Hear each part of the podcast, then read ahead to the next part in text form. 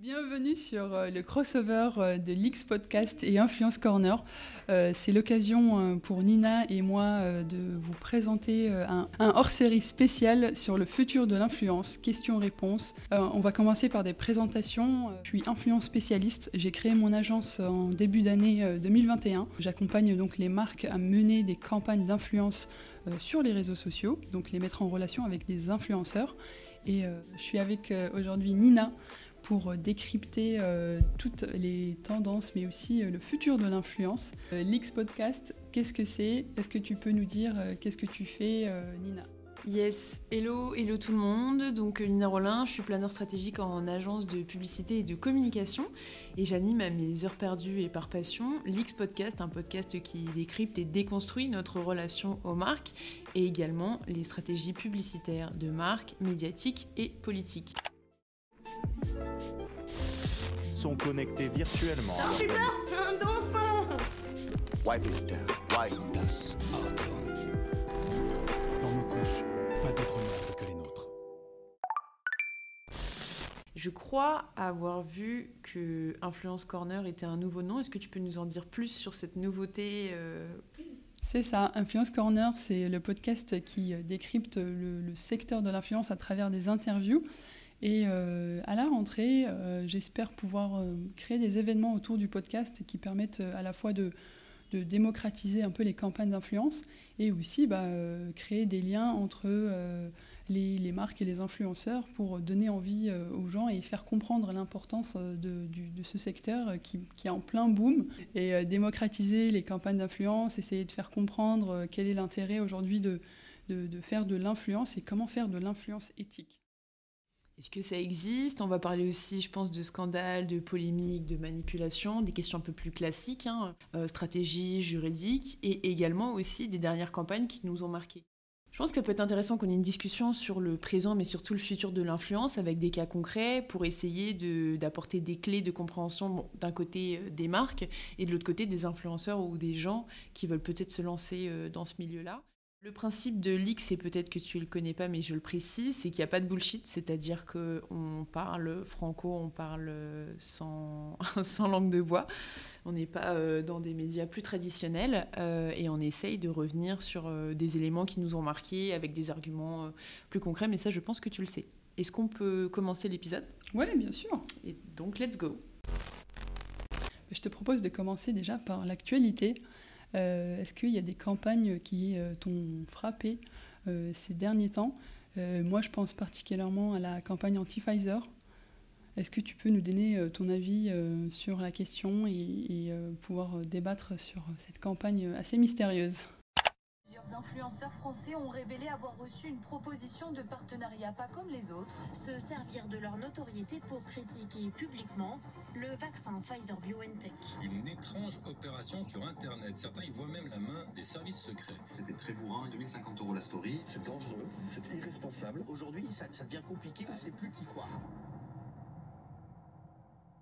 C'est l'histoire la plus incroyable qui me soit arrivée avec cette chaîne YouTube. Quelque chose qui a commencé avec un simple email s'est retrouvé rapidement sur BFM TV, France 2, TF1, dans le New York Times, à la télévision nationale turque, dans les médias norvégiens, polonais, vietnamiens, rwandais, indonésiens et ainsi de suite. Au moment où je tourne cette vidéo, il y a encore de nouvelles révélations dont les conséquences pourraient être assez importantes et tout ça tombe à une période un peu charnière dans notre rapport au réseau et principalement aux créateurs sur ces réseaux, aux influenceurs.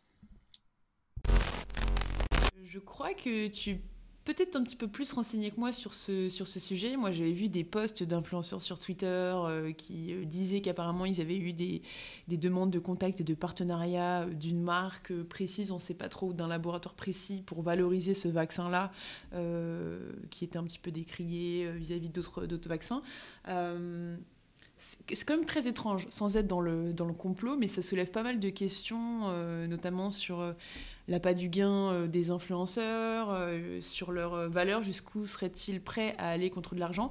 L'influenceur a refusé, c'est pour ça aussi qu'il a montré sur les réseaux, mais c'est vraiment une histoire curieuse, et c'est encore un énième scandale du secteur qui continue, je trouve, de nuire à l'image des influenceurs. Toi, t'en penses quoi?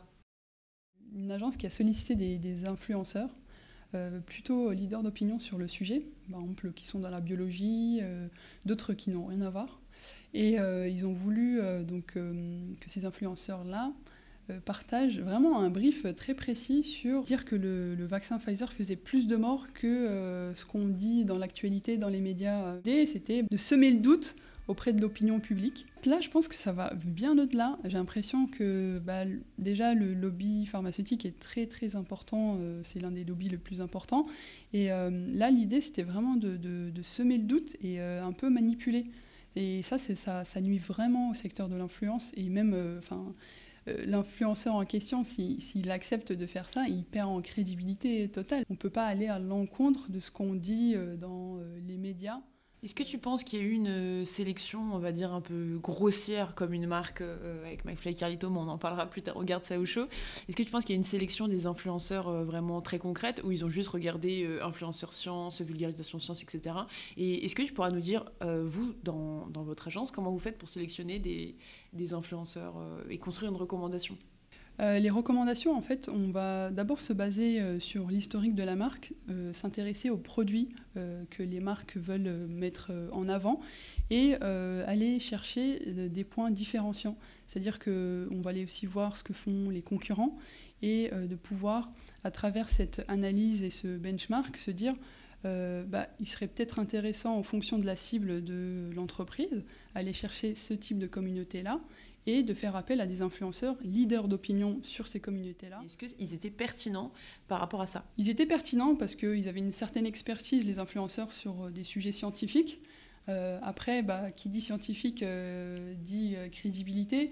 Et c'est pour ça, je pense que les influenceurs n'ont pas accepté de, faire la campagne. Ils ont même alerté sur les réseaux sociaux. Attention, on a été contacté par, par une agence mystérieuse et dont dont le client n'est pas connu. déjà, ça c'est assez, euh, assez bizarre de ne, pas, de ne pas savoir pour qui on fait euh, le, la publicité.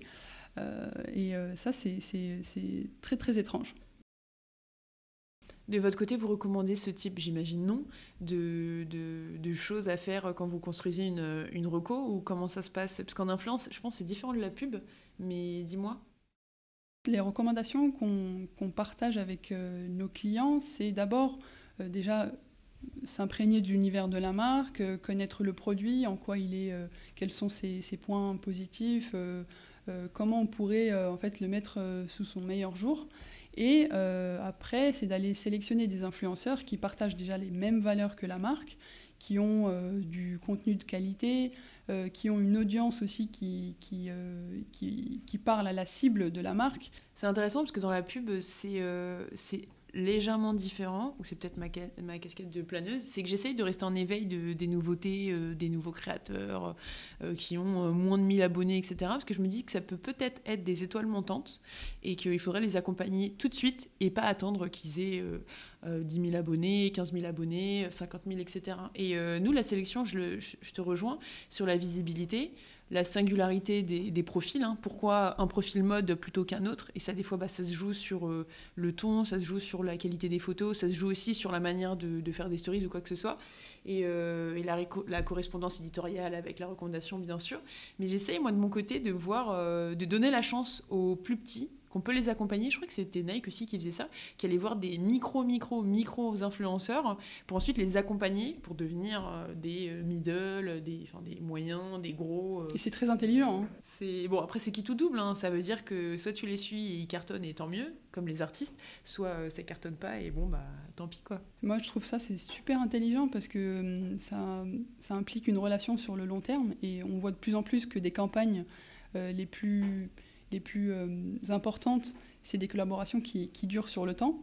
Donc euh, on peut solliciter un influenceur pour une campagne donnée à Noël par exemple, mais on va le solliciter aussi euh, pour, pour la même marque à une saisonnalité qui, qui, qui, parle totalement à la marque. Et donc c'est là où, où une relation de confiance peut se créer entre la communauté de l'influenceur avec la marque. Donc pour toi ça dépasse l'enjeu business qu'une marque peut utiliser un influenceur, enfin ce, ce canal-là, parce que ça apporte de, bon, de la confiance auprès de la cible face à d'autres médias plus crédibles. On sait que le budget est beaucoup moindre en passant par les influenceurs que d'autres canaux. Euh, qui a la possibilité de maîtriser son discours, hein, des contenus de marque en cas de crise, de toucher une nouvelle audience. Mais est-ce que tu penses que ça dépasse le cadre business d'utiliser des influenceurs ou de passer par ce, type de canaux? Clairement.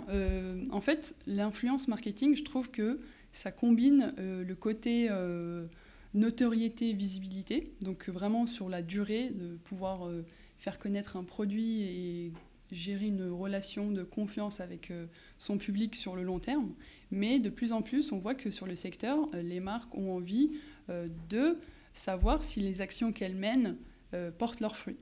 Donc du coup, là, on est plus dans les, de, de, suivre des indicateurs, savoir valoriser les retombées. Est-ce que voilà, j'ai créé de l'écho et de la conversation autour de ma marque euh, est-ce que les gens, euh, enfin les communautés respectives des influenceurs me suivent sur mon compte euh, Instagram, TikTok et, YouTube même Et c'est là où on voit l'intérêt en fait de combiner les deux. Tu devances ma question que j'allais poser sur les mesures de performance parce que c'est bien beau, on, ne va pas se, mentir, de passer par des influenceurs, de créer du contenu créatif, etc. Mais il y a quand même un enjeu de rentabilité peut-être pas business ou en tout cas d'image quoi que ce soit, mais de rentabilité. Donc tu me parlais de, de retomber sur d'autres canaux. Est-ce qu'il y a une définition, est-ce qu'il y a des mesures de performance, des KPIs du coup, euh, précis que vous valorisez plus que d'autres? Euh, Il y, y, a des indicateurs, je pense, qui sont un peu euh, classiques, c'est-à-dire il y a le reach, il y a pouvoir déterminer l'engagement des communautés, de savoir si, bah, par exemple, euh, suite à un jeu concours, est-ce que euh, ça a bien marché euh, Qu'est-ce que je peux, en termes de, retour de, la communauté, par exemple, Imaginons une campagne d'influence où c'est pour du prêt-à-porter et l'influenceuse en question va faire un live où elle va porter un peu tous les vêtements de la marque et demander à ses abonnés qu'est-ce qu'elles en pensent, est-ce que ça lui va, ça lui va pas. Et c'est là où c'est important de savoir en fait et de prendre en compte les recommandations des, de ces abonnés-là et de les intégrer en fait euh, dans euh, la stratégie euh, marque. Et là, tu, tu, me diras, toi, si c'est pertinent ou non, mais je trouve que c'est un canal qui permet d'instaurer la marque sur le long terme. Donc on va poser un tu préfères, hein. on va jouer un petit peu carte sur table. Est-ce que tu préfères une campagne qui a une visibilité énorme mais un engagement pourri? Et quand je parle d'engagement pourri, c'est-à-dire un million de, de vues et peut-être 1% d'engagement, ou tu préfères euh, une visibilité vraiment, vraiment naze, mais par contre un engagement très très fort? Je dirais la première. Hmm. Je dirais la première parce que c'est super important d'être visible. Euh, ensuite, il y a euh, un aspect qui est super important. Par exemple, je vais vous donner un exemple sur les, les, marques de luxe qui se sont lancées sur Twitch. Elles ont mis en live streaming leur défilé. En termes d'opération, c'est pas super pertinent. Ça a dû coûter une blinde en plus. Exactement. Mais ça a joué le, côté euh, RP à rattraper la donne parce que euh, tous les médias en ont parlé. Les marques de luxe se lancent sur Twitch, euh, c'est devenu quelque chose vraiment, ça a démocratisé un peu Twitch qui, qui est très gaming de base. Presque l'objectif, c'était pas un, espèce de, de coupillard, c'est-à-dire euh, l'objectif d'être plus visible? Je pense que les, mesures de performance, ils doivent s'adapter à l'objectif. est-ce que c'est d'être visible ou est-ce que d'avoir un engagement euh, avec euh, un code promo qui est utilisé, qui est repris Et peut-être que, le, je sais pas, les marques de luxe, du coup, c'était peut-être pour faire de la visibilité auprès de, d'autres médias. Il y a des objectifs en influence et bah, des objectifs de notoriété, de visibilité et de vente. Donc du coup, tu préfères la visibilité à l'engagement? Pour moi, oui, parce que c'est. Euh, ah, tout dépend aussi du message. Hein. Si on est dans un message où on veut vraiment euh, envoyer euh, des, messages clairs à, l'audience et une cible, par exemple, Nike, ils sont plus dans de, la visibilité. De la... Ils n'ont pas besoin de notoriété, mais d'être visible dans un marché hyper concurrentiel, d'être reconnu comme une marque qui est à la fois streetwear, mais aussi qui permet, qui met en, avant des, des athlètes euh, qui prend le sport vraiment à cœur et qui, euh, voilà, il y a vraiment des messages aussi euh, très forts au niveau sociétal. Et, ça, c'est l'un des objectifs de l'influence. Moi, j'avais lancé pour une association pour le handicap, là récemment, ma recommandation d'influence, c'était d'avoir trois profils un qui porte euh, un handicap physique mhm. et l'autre quelqu'un qui a rien à voir parce que je me dis que tu peux être touché ou sensible à, ce secteur-là sans forcément euh, souffrir d'un handicap. Et euh, donc on était passé par, pour la petite histoire, un influenceur très très très très connu sur YouTube, sur Vine, je vais pas le citer, qui a à peu près entre 1 et 2 millions d'abonnés sur Instagram Il a fait 5 stories qui valorisaient notre concours et on a eu, alors tiens-toi bien, zéro, non je crois qu'il y a eu un abonnement sur notre compte en plus. Zéro. Donc on lui a pas demandé les chiffres parce que c'était déjà un peu gênant de notre côté, mais sur un million de visibilité, zéro. Donc nous, ce qu'on s'est dit, c'est soit l'influenceur, euh, sa communauté, on a vraiment rien à foutre de l'handicap, mais sur un million, c'est quand même euh, étrange, tu vois, qu'il n'y ait au moins pas une personne, enfin deux du coup intéressés, ou soit il y a l'engagement qui ne suit pas du tout. C'est une réflexion que moi je me pose dans des mesures de performance. Est-ce que la visibilité prône sur l'engagement? Mais ça, je pense, comme tu as dit, ça dépend aussi de, l'objectif euh, par, rapport à la marque. Après, il y, a vraiment le côté créatif euh, qui est très très important dans les campagnes d'influence. C'est-à-dire qu'on voit euh, vraiment des marques qui n'hésitent pas à laisser la libre, la libre créativité aux, influenceurs et éditoriales. Et, c'est là où on peut voir vraiment du, du contenu très différenciant parce que l'influenceur va se sentir valorisé et va créer un contenu qui lui parle, mais qui parle aussi à sa communauté parce que c'est lui qui, qui, euh, qui, les connaît le mieux. C'est un peu classique, mais c'est bien de revenir là-dessus, sur l'aspect administratif, juridique, parce que j'ai l'impression qu'on est un petit peu tous dans le flou, même si ça se professionnalise de plus en plus. Mais est-ce qu'il y a un devoir des influenceurs et des marques d'être transparents? Qu'est-ce qui se passe s'il y a une publicité cachée? Parce que je crois que tu avais reçu le représentant de la RPP. Donc est-ce qu'il y a des obligations de l'un comme de l'autre? Est-ce que tu as déjà vu toi des publicités cachées? Comment tu as réagi? Comment ça se passe Exactement. Alors dans les... généralement, dans les devoirs euh, des marques et des influenceurs, c'est bien de mettre en place un contrat. C'est généralement un contrat de prestation ou euh, des contrats euh, d'artistes. C'est assez différent.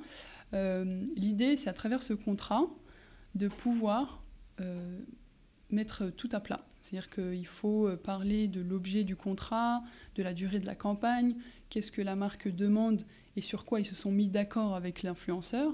Euh, et aussi une grosse partie sur euh, la propriété intellectuelle et les droits d'image. Donc ça, c'est dans le contrat, c'est ça? Que la marque transmet à l'influenceur. C'est ça. Et les deux doivent le signer, ils doivent être d'accord sur... sur Et il y a même une clause de confidentialité qui permet donc à la marque, pendant par exemple 5 ans, euh, demander à l'influenceur de ne pas euh, parler, de, parler de, ah du, contrat et des conditions, en fait, des termes des conditions du contrat. Qui concerne la transparence, c'est super important et ça, c'est même juridique. Les euh, influenceurs doivent absolument mettre en place, enfin le dire en tout cas très clairement à leur communauté que c'est un partenariat qui soit d'ailleurs rémunéré ou non, ils doivent, euh, ils doivent vraiment euh, stipuler euh, que c'est un partenariat avec telle marque. Et il faut que ce soit explicite. Donc on ne peut pas dire mettre dans un hashtag ad et... Ab. Je crois même dans ton épisode, et j'invite tout le monde à aller l'écouter parce qu'il est vraiment intéressant, en tout cas du point de vue juridique, qu'il faut que ça soit vraiment très clair mentionné en début, que ce soit une, une publicité. Et c'est marrant parce que les marques se disent, et elles ont peut-être raison, que dès qu'il y a le terme publicité, c'est biaisé, c'est moins authentique, c'est moins vrai. J'ai vu des briefs, parce qu'il y a le contrat d'un côté et les briefs de l'autre, donc transmis par la marque, c'est un document qui stipule en gros les messages à véhiculer, euh, euh, ce qu'il faut dire, le format, etc. Des marques qui tournaient un petit peu autour du pot, pour que le contenu soit naturel, on va dire, organique, comme ils disent, euh, et pour éviter de passer par la mention légale euh, publicité. Donc, par exemple, euh, avant ça se faisait, maintenant je trouve plus trop, inviter des influenceurs à un événement gratuitement en leur, euh, en leur euh, refourguant leur message, etc.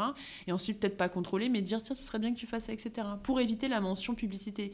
Donc c'est vrai que dans ce cadre-là, je trouve ça compliqué pour les gens, pour les internautes, de ne pas se faire avoir, ou du moins, quand on n'est pas trop connaisseur, euh, ou pour les plus jeunes, de savoir si c'est une publicité ou non. Est-ce que tu penses qu'il y aurait un moyen de détecter une publicité cachée ou pas? Déjà, en fait, sur le, sur le plan des communautés, des abonnés, etc., comme le disait euh, Mohamed Mansouri dans l'épisode, justement dans l'interview euh, de la RPP, on est plutôt, on est plutôt conscient des partenariats qui peuvent, qui peuvent avoir sur les réseaux sociaux. Enfin, on est assez éduqué, j'ai l'impression. Après, c'est vrai que si on ne va pas souvent sur les réseaux sociaux, mais les plus jeunes, en tout cas, rapidement, en fait, vont voir les codes de l'influence, de, des partenariats, des collaborations C'est vrai parce que dans l'influence, on a d'un côté euh, les créateurs qu'on a l'habitude de voir qui sont des gens à la base euh, comme tout le monde et qui sont devenus des stars, hein, Delena Situation, Enjoy Things et compagnie. Et de l'autre côté, on a aussi des influenceurs qui sont quand même euh, décriés, c'est les influenceurs de télé-réalité, qui sont quand même, qui sont quand même des gens comme tout le monde, qui sont passés par la case télé et ensuite connus. Et euh, je sais qu'il y a beaucoup de, de petits problèmes bon, avec leur placement produit euh, à outrance, mais il y a surtout, peut-être parce qu'ils ciblent aussi les plus jeunes, un, un doute et une méfiance, et c'est pour ça que je posais la question par rapport à la publicité. Moi, j'ai vu que là, récemment, il y avait Guerlain qui était passé par TikTok avec euh, l'ex-Miss France Flora Coquerel, qui avait pas du tout, qui faisait une full routine Guerlain. Jusqu'à son make-up, c'était du full Guerlain, et euh, bon, bah, tous les commentaires ont vu justement que c'était un partenariat. Il y avait ni de mention ads, ni de publicité, ni rien du tout. Comment je travaille mon temps en fonction de ma journée? Visio rapide le matin, j'utilise le Tinder Ultra Wear Stick, ultra rapide et facile à appliquer. Hop, je suis ready pour mon call. Un rendez-vous à l'extérieur, j'utilise Genifix Sérum en base et Tinder Ultra Wear que j'applique facilement au doigt et qui tient toute la journée. Avant de rejoindre mes amis, le Tinder Ultra Wear Blush et l'highlighter toujours en stick et qui permet de donner un peu d'éclat. Et ensuite, j'ai utilisé le mascara Hypnose et le rouge à lèvres Intimate. J'ai choisi la teinte 282 Very French. Et voilà. Je pense qu'il y a un, peut-être pas un doute, mais en tout cas une vigilance que maintenant on a plus qu'au départ. Exactement, et en plus, euh, je pense que en termes de, d'authenticité et, et- et envers la communauté, les, les influenceurs et les influenceuses doivent en fait euh, mettre en avant ce côté, euh, ce côté euh, ads ou en tout cas euh, collaboration. Déjà, d'une, ça va leur servir à eux parce que c'est un métier à part, à part entière aujourd'hui, être influenceur, même si juridiquement il y a encore des, des flous, mais, mais c'est, un métier à part entière et je trouve que ça, ça crédibilise un peu le- leur statut et ça permet de- d'être honnête avec euh, tout le monde. Il y a beaucoup de, quand même d'influenceurs euh, qui sont un peu filous, mais moi je te pose une question par rapport au placement produit. Est-ce que tu penses que ça dérange encore les internautes aujourd'hui? Pourquoi? Euh, Et après, on parlera aussi des marques d'influenceurs.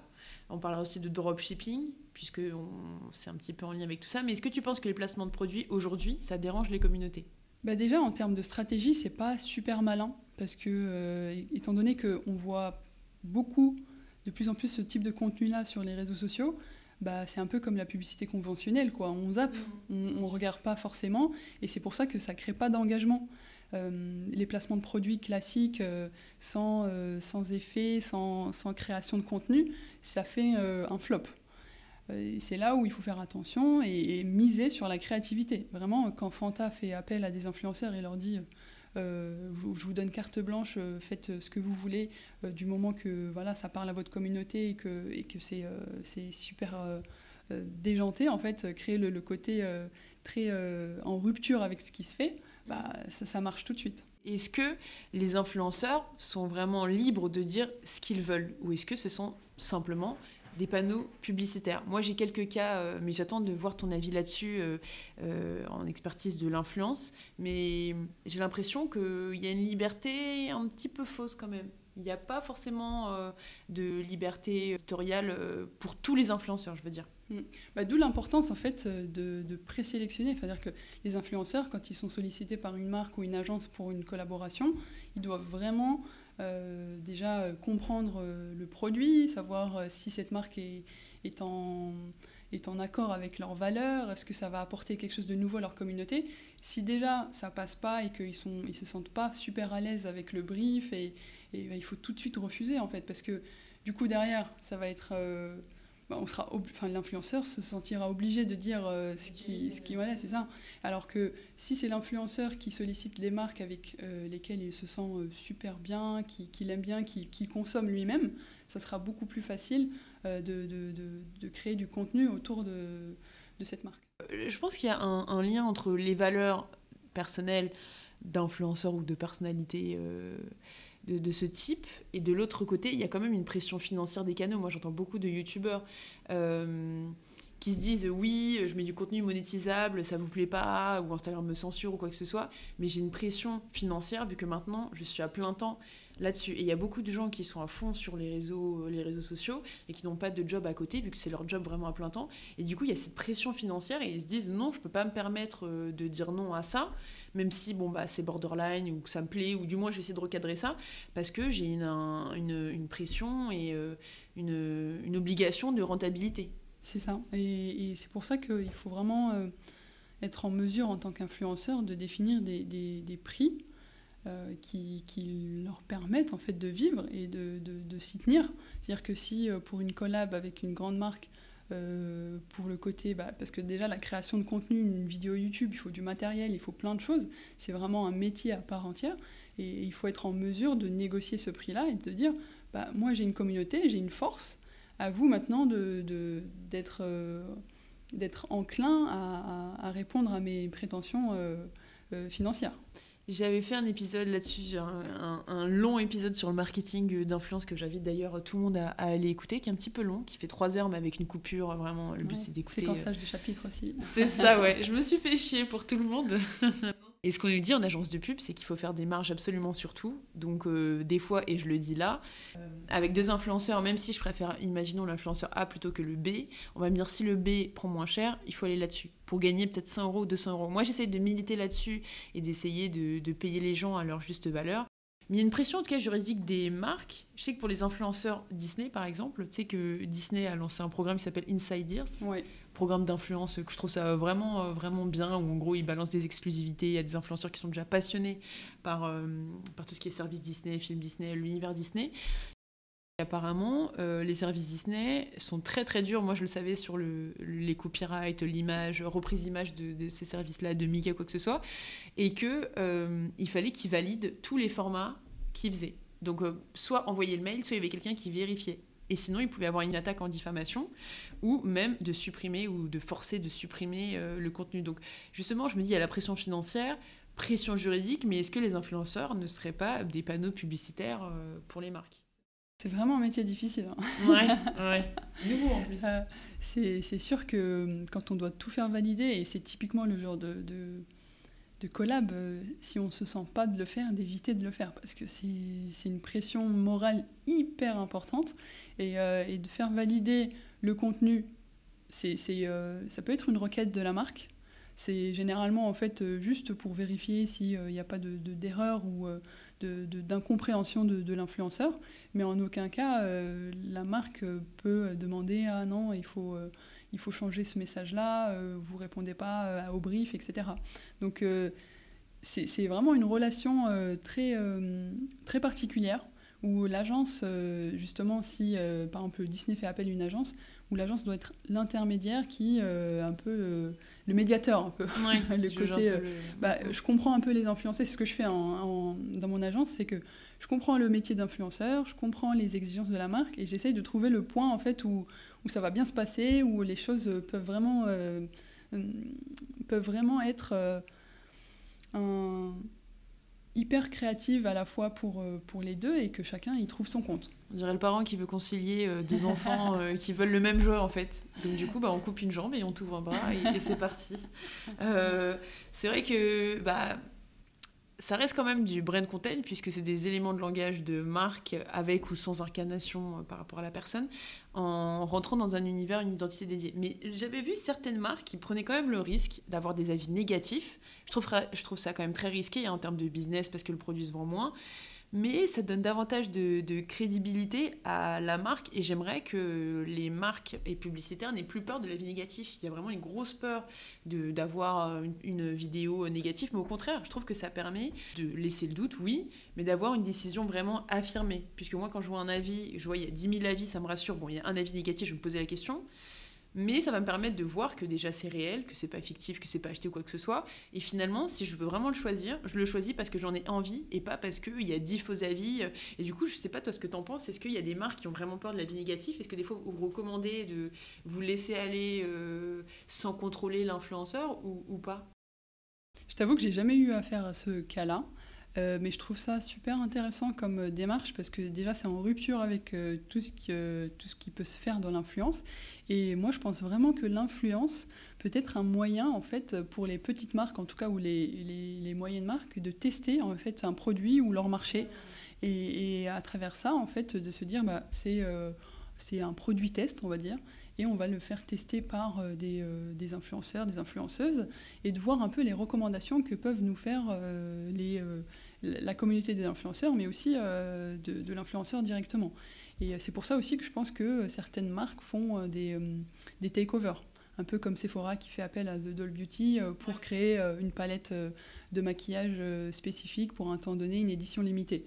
C'est, je pense que c'est là où on trouve la force de, l'influence et des influenceurs, c'est, que c'est déjà des personnes à part entière et qu'elles ont des avis, et je trouve que c'est super important de d'accorder de l'importance à cet avis-là. L'univers de la beauté en France se scinde avec euh, les youtubeuses, on va dire plutôt euh, lifestyle, qui parlent de leur quotidien, qui se maquillent un petit peu, voilà. Les Lena Situation, qui sont un petit peu plus, peut-être pas plus récentes, mais qui sont, font partie de la deuxième vague. Salut les gars, j'espère que vous allez bien. La vidéo. Je crois que je peux filer. Ça va? Vous avez lu le titre correctement. J'ai privatisé le parc Astérix. Cette phrase n'a aucun sens, elle sort de ma bouche. Qu'est-ce qui se passe? Il était une fois, un jour, j'étais en train de vaquer à mes occupations. Je faisais du roller avec ma pote. Quand tout d'un coup, le parc d'attractions lui-même m'appelle et me dit Wesh, et de l'autre côté, des nanas très très très expertes qui sont même professionnelles et qui ensuite se mettent euh, dans, le, dans le YouTube. Donc je pense à Marion Caméléon, une autre, je crois, Aïe Coralie et d'autres personnes Bon, on va faire une mise au point. J'en ai marre que vous me demandiez sans cesse de faire une intro, de vous dire bonjour, de vous demander comment ça va. Premièrement, j'ai pas envie et deuxièmement, j'en ai rien à foutre. La politesse, c'est la forme la plus répandue d'hypocrisie et qui a envie d'être hypocrite Tout le monde. Tout le monde sauf moi, puisque évidemment je suis au-dessus du lot quand même, il faut se le dire. Donc stop, il a pas d'intro si ça vous plaît pas vous vous cassez que tous les jours dans mes commentaires, il y a des gens qui me disent Niné, j'arrive pas à suivre, Niné, tes maquillages ils sont tout compliqués, on s'identifie pas. Comme ça me saoule, aujourd'hui j'ai décidé de vous faire un maquillage hyper simple. Et là pour le coup, si vous n'arrivez pas à suivre ça, je ne peux plus rien pour vous. Est-ce que tu penses que les deux vont merger ou qu'ils vont continuer à se séparer et du coup il y aura les gens qui veulent soit du contenu professionnel, soit du lifestyle, du semi-pro ou qu'est-ce que tu penses par rapport à ça? Comment ça va évoluer? Que la micro-influence, elle permet d'avoir euh, des, experts un peu, euh, euh, par exemple, qui sont passionnés, qui, par passionnés par le make-up. Et, c'est important de, faire appel à cette micro-influence pour, bah, parce que c'est déjà des leaders d'opinion, et, de faire appel à des artistes, des chanteurs, des, en fait, des personnes qui ont vraiment un talent, qui sont passionnés par quelque chose de plus, par exemple, la musique, et de faire appel à eux dans un contexte où on pourrait euh, créer euh, des synergies entre la marque, l'univers de la marque en tout cas. Dans la beauté, ça peut être euh, faire appel à un, artiste qui, dessine très bien pour Halloween. C'est quelque chose qui, qui peut, qui peut être une campagne un peu différenciante et aussi très très créative. On en parlera après, mais est-ce que tu penses que Sephora, par exemple, peuvent faire une publicité sans montrer du maquillage? Très bonne question.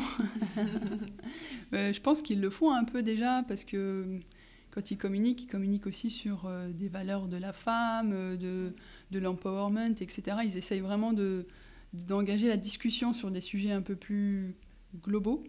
donc, ouais, pourquoi pas hein. Il y avait le, le spot euh, Sephora, euh, je sais pas si tu l'avais vu, qui était, je trouvais génial. The Unlimited Power of Beauty. Donc c'était il y a un an et en gros ça revenait sur euh, bah, le, la place du maquillage dans la vie de la femme au fur et à mesure. Et je trouvais ce spot vraiment magnifique. C'est difficile, mais il s'agit de moi.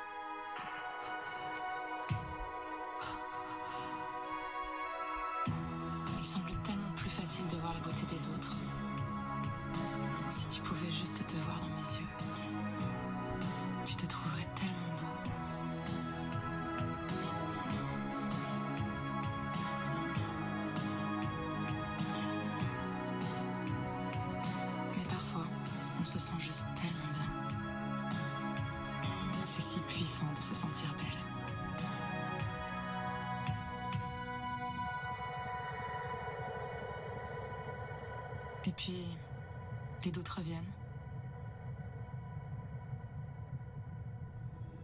Personne ne m'a prévenu. Ne m'a dit que je ressentirais ça. Suis-je en train de vieillir Ce visage va-t-il encore séduire? Mais là, de nouveau, je ressens ce pouvoir. C'était pas une campagne d'influence, mais je trouve ça intéressant, tu vois. Bon, il y avait le, il y avait le, le maquillage qui était, mais on était moins sur de la pub produit, mais plus sur de la valeur, l'identité, du positionnement, euh, euh, un univers, on va dire. Par rapport au placement produit, c'est vrai qu'on n'en a pas trop parlé. Toi, est-ce que tu as déjà acheté des produits d'influenceurs? Tout confondu. Hein. Euh, de produits d'influenceurs, c'est-à-dire des marques d'influenceurs ou des... Oui, de produits soit d'influenceurs, donc de leur propre marque. Donc euh, par exemple, je sais que Squeezie, il a une marque de vêtements, par exemple. Squeezie qui est l'un des top influenceurs euh, en, en gaming et euh, plus dans l'humour. Ou même des collabs, par exemple, tu me disais The Doll Beauty, Sephora qui ont lancé une, une, une palette de maquillage. Donc est-ce que tu as déjà acheté ça? Non, alors pas du tout. Aucun Mais- Aucun, mais Ah ouais. j'ai déjà été victime, si on peut dire ça, d'une recommandation d'une influenceuse et j'ai- voulu tester le produit moi-même. C'était quoi du coup Tu l'avais acheté ou non Tu l'avais Oh. testé en magasin? Non, non, je l'avais je l'avais, euh, je l'avais Ah oui. acheté, ouais. Je l'avais acheté, en fait, c'était euh, produit pour des cheveux bouclés. Hmm, Euh, C'était qui? Parce que moi aussi, je mets euh, pareil pour cheveux bouclés. Je suis team sans sponsorisation, il n'y a aucun partenariat secret de Loli. Ouais. Mais, euh, mais vas-y. Bah, Il y, a plein de marques. En fait, euh, j'étais dans une phase de transition et cherchais que des produits, euh, Clean. produits naturels, clean, etc. Et euh, donc, j'ai rencontré Katia qui, est, qui a créé le concept de box pour cheveux bouclés. Ok. Et en, parlant de, en parlant un peu de ce qu'elle faisait, etc., j'ai découvert bah, tous les produits. J'ai commencé à suivre des curly, euh, des curly stars. euh, Gabi et, et d'autres, ouais. c'est ça. Et c'est comme ça que j'ai découvert les secrets de Loli, mais aussi euh, bah, des produits, euh, d'autres produits clean. Ok. T'as été déçue sur. Pas du tout. Enfin, franchement, moi, Ah. c'est- des produits que, que j'ai testés et qui, qui me vont très bien. Donc, pour le coup, ça a été une bonne recommandation. Alors moi je sais que de mon côté je suis marketeuse mais je suis la première à... je suis une bonne poire. Donc euh, j'essaye bon, d'éviter d'acheter euh, parce que ça m'intéresse pas euh, les produits de beauté dérivés les choses qui semblent être du dropshipping et on va en parler. Mm. il y a juste le logo qui est posé hein. je pense à Caroline Receveur et la marque Rec. Je sais pas si Ouais. tu sais mais ça vient d'une agence de IT Collection. Et en fait elle pose juste son nom dessus. Il y a à voir juste dans les, dans les mentions légales en dessous et d'autres produits donc j'évite. J'achète des choses d'influenceurs. Quand j'ai l'impression que c'est- des vrais projets. Il y a une, une fille que je suis qui s'appelle Gaëlle Prudencio Pour commencer, je pense bien euh, de, euh, dans les magazines euh, féminins de ne plus avoir le numéro perdez 3 kilos avant l'été, ayez votre bikini body pour l'été prochain. On pourrait commencer par ça, juste ça. Ça serait tellement bien si on nous foutait la paix, tout simplement. voilà, leader dans Body Positive, et elle a sorti un livre là il y a pas longtemps que je vous recommande tous d'acheter, qui est, je crois fière d'être moi-même, et ça vient d'elle, c'est elle qui l'a rédigé. Je parle de ça parce que Lena Situation, elle a sorti bah, son, son bouquin Oui. que j'ai vu. J'avais fait un épisode justement qui décryptait ça sur le podcast, que je vous invite aussi à aller écouter. Toujours plus. Toujours plus. Sans mettre ma main coupée et mais en faisant mes petites recherches, qu'en fait elle a fait ça sur recommandation et avec euh, la forte, forte participation de son agence euh, Bisley, qui eux ont rédigé et elle aurait apporté sa patte. Je pense que c'est compliqué parce que les influenceurs euh, lancent leur marque, mais pour beaucoup, ils sont accompagnés par des agences qui ont un gros pourcentage dessus. Euh, je pense à l'agence Follow, l'agence de Caroline Receveur, IT Collection et d'autres. C'est pas mentionné, donc ça veut pas dire. euh, moi, ça me gêne. Tu vois, même là, quand j'en parle, ça me gêne. Je me dis que j'achète pas ce produit parce que c'est la personne qui l'a fait à 100%, mais parce qu'il y a une agence qui est derrière, qui a tout fait, et toi, tu as juste mis ta, ta- ton nom dessus. Donc, euh, est-ce que ça peut être euh, gênant pour le placement de produit? Je, je sais pas ce que t'en penses. euh, je sais pas ce que t'en penses. Moi, je, je, je regarderais ça plutôt sous un autre angle et je me dis, euh, bah, en fait, elles sont devenues tellement connues euh, que c'est des marques à part entière. C'est que vraiment, c'est elles qui incarnent leur propre marque. Et donc, euh, leur nom suffit à euh, être euh, bah, reconnu par, euh, par une communauté, que- qu'elle soit abonnée d'ailleurs ou non, hein, mais de manière générale, tout le monde, euh, enfin, en tout cas, une grande partie que, connaît euh, Caroline Receveur. Et, euh, et- moi, ce que, la question que je me pose souvent, c'est pourquoi en fait elle crée ces marques-là? Business, peut-être parce que YouTube, ou du moins les revenus des réseaux sociaux, c'est instable et pas préméditable. Peut-être. et je pense aussi à un grand jeu de visibilité, mais surtout de business. Et selon moi, aujourd'hui, on n'est plus dans le. Enfin, le placement produit au départ je, ne gênait pas, parce que c'était aux prémices, on ne savait pas trop ce que c'était. Ensuite, ça a beaucoup gêné parce qu'il y a eu beaucoup d'abus. Et maintenant, non, je pense pas que ça gêne si c'est spécifié de manière très claire, que ça a un lien direct avec la ligne éditoriale de l'influenceur et aussi que ça apporte un avantage aux abonnés. Je pense à, que les gens maintenant sont plus trop adeptes des collaborations où les influenceurs sont instrumentalisés. Je pense à il y a quelques temps Enjoy Phoenix qui devait euh, lancer un rouge à lèvres avec euh, la marque MAC c'était clairement euh, pourri euh, enfin je sais plus c'était en quelle année mais c'était il y a quelques temps. Et ils préfèrent peut-être les projets solo où là ils ont l'impression où les gens ont l'impression de soutenir un projet entrepreneurial plutôt qu'une publicité euh, claire grossière et mal faite. Clairement, hein, clairement, bah, il y a aussi récemment de Doll Beauty, encore la citer une deuxième fois, qui a créé sa marque, qui est du Made in France, euh, et, on la voit souvent dans ses stories où elle fait elle-même ses propres colis euh, qu'elle envoie euh, à ses abonnés. je pense que c'est aussi pour pérenniser leur, leur présence en fait, parce qu'on ne peut pas faire de l'influence à, à vie, et je pense qu'on peut vite aussi pour un scandale, pour un, pour un faux pas, on peut vite être relégué au second plan. Et donc là ça crée plein de, déjà une perte de, revenus, mais aussi ben, peut-être aussi euh, carrément une, un arrêt total de, de, la carrière, si on peut, on peut appeler ça comme ça. Euh, ouais, pour moi, c'est une manière de pérenniser leur, euh, et d'avoir des, des, revenus aussi diversifiés. Je suis assez d'accord. je suis assez d'accord. Après, moi, je reste quand même très sceptique, tu vois. Clairement, il y a eu plein de cas de dropshipping. je pense à Chloé B récemment. Il faut qu'on arrête de parler. On parle que de filles. Il faut qu'on parle de. Enfin, en plus, filles, beauté, machin. Mais d'ailleurs, je trouve peut-être qu'il n'y a pas trop de créativité dans les marques. Je sais qu'il y a beaucoup de marques de vêtements, de bijoux, d'accessoires. Il y a une application aussi que j'ai vue, lancée par la petite Gabi, mais il n'y a rien d'innovant. Est-ce que tu penses qu'il y a des influenceurs ou est-ce que tu as des exemples de gens qui auraient lancé d'autres choses que ça? D'autres structures, d'autres des choses, on va dire, peut-être pas plus ambitieuses, mais euh, qui changent du euh, vêtement, bijoux, accessoires? Euh, Je réfléchis. En France, hein, parce qu'après à l'étranger, c'est peut-être différent. Mais j'ai pas, en tout cas, si vous avez, euh, vous qui nous écoutez, n'hésitez pas à nous envoyer un MP sur Influence Corner ou l'X Podcast si vous avez des exemples, mais moi, j'ai pas en tête. Tu vois, j'ai l'impression que c'est vraiment que des vêtements, des bijoux, des accessoires, ok, mais pas de. Alors, ça, ça s'explique un peu euh, par, par rapport au, à l'influence beauté et mode qui représente euh, une grosse, grosse partie de l'influence. Euh, on voit beaucoup aussi des, influenceurs qui créent euh, leur propre structure ou, engagent leur popularité pour des causes. Et on va parler d'engagement. Alors, ça peut être des engagements solidaires, sociétaux. Euh, est-ce que tu aurais un petit mot à ajouter? Peut y avoir du washing aussi. ah ça c'est vrai. Euh, tendance de fond, bah, la RSE, hein, sociétale, euh, j'ai pas de, de, chiffres en tête, euh, mais grosse, grosse, grosse tendance du moment. Du moment. L'explication simple, je pense qu'il y a d'un côté bon, bah, la démocratisation de causes, de certaines causes, comme le féminisme, qui est on va dire un peu plus récent, même si ça date quand même de, du, siècle, du siècle passé, et même en amont.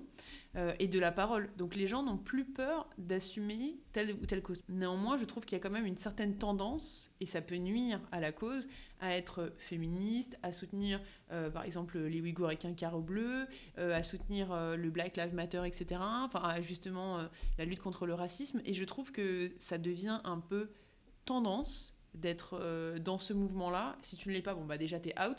Et de l'autre côté, ça nuit un peu à la cause. Tu vois, moi, le nombre de gens qui se disent féministes juste parce qu'elles ont mis un t-shirt avec marqué I am féministe, pour moi, c'est pas ça. Pour moi, c'est des Marie Curie, c'est des Simone Veil. Euh, c'est ça le vrai féminisme où c'est vraiment très dur. Et du coup, par exemple, euh, lors de, du cas des Gilets jaunes, j'ai pas vu beaucoup d'influenceurs qui sont positionnés dessus. Donc justement, je me pose la question sur, en tout cas, sur la vérité ou du moins le peut-être pas la légitimité, mais sur le côté vrai de ces influenceurs-là à soutenir des causes ou non. Est-ce que tu penses que c'est vrai ou pas? C'est une vraie question euh, parce que en fait, euh, les influenceurs se trouvent entre deux. C'est-à-dire que s'ils ne prennent pas position sur un sujet euh, qui est très médiatisé, bah, les abonnés risquent de leur taper dessus. Quoi. Pourquoi vous ne prenez pas position sur tel sujet? C'est super important, etc. Et, là où ça peut être vraiment, bah, un peu comme euh, tu, disais tout à l'heure, euh, pour les Ouïghours, mettre un carré bleu et après l'enlever, ce qui arrivait parfois, on peut se poser des questions sur bah, la véracité de, de, ces, de cet engagement-là. après, il y a aussi des influenceurs qui vont utiliser leur popularité pour une cause, comme par exemple un événement humanitaire. C'est ça, ok. et l'écologie, on voit beaucoup de, de, plus en plus de, une communauté qui se crée autour du zéro déchet, euh, euh, éviter de gaspiller, etc. Donc je pense qu'il y a une vraie prise de conscience, il y a des communautés qui se créent. Après, euh, bah, comme partout, il y a des vérités, mais aussi des mensonges. J'imagine, j'imagine, je pense, hein, comme tout, il y a des gens qui même prônent certaines choses ou du moins soutiennent d'autres associations et ne le disent pas ou le communiquent pas parce que tout le monde le fait qu'on veut être engagé et qu'il y a une pression à être forcément engagé pour tout. Et je trouve, bon, bah, c'est bien d'être engagé, euh, voilà, mais de l'autre côté, il faut pas non plus obliger les gens à l'être parce que c'est tendance ou parce que c'est obligatoire. Et il y a des gens qui, malheureusement, même si c'est triste, ne veulent pas et il faut pas euh, leur taper dessus euh, pour ça. Te propose, vu qu'on arrive bientôt à la fin de l'épisode, d'aller sur le côté le plus touchy et, avec des réflexions sur le futur de l'influence dans un cadre politique en revenant sur le cas de l'actualité McFly, euh, Carlito, euh, Emmanuel Macron. Et ensuite, on se fera euh, peut-être un petit brainstorming très simple pour aider et d'un côté les marques à être plus créatives et les influenceurs qui galèrent à faire de nouveaux formats.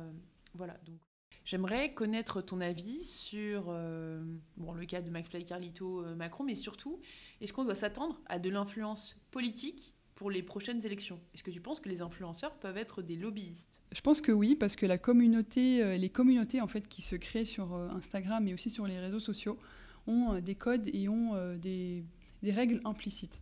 Ça veut dire que quand ils vont défendre une cause ou des valeurs, comme par exemple les véganes, s'ils sont véganes parce qu'ils sont contre la maltraitance des animaux et qu'ils ne veulent pas manger de viande, bah, je trouve que là, ça, devient du lobby parce que euh, l'union fait la force et le fait que plusieurs personnes se rassemblent autour d'une même, euh, d'une même euh, valeur, en fait, bah, c'est ça qui fait que ça devient pour moi du lobby.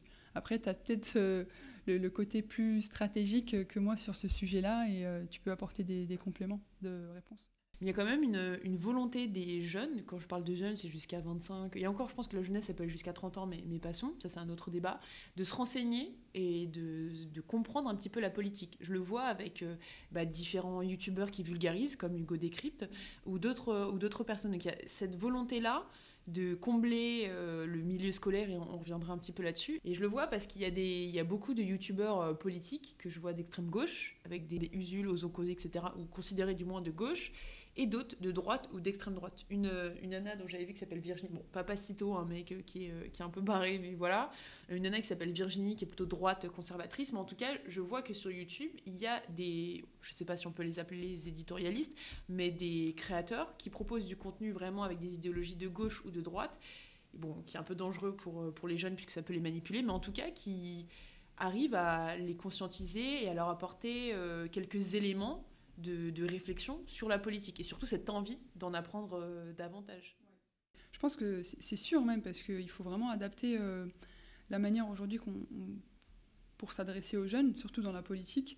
Euh, on, voit très bien les médias classiques ne sont plus ne sont pas dirigés envers les jeunes et, c'est là où peut-être il y a des codes que les jeunes ne comprennent pas ou qui, ne partagent pas et, et je pense que c'est pour ça aussi qu'on peut comment on peut expliquer aussi l'émergence euh, des médias digitaux comme Brut euh, et, euh, et Loopsider, etc.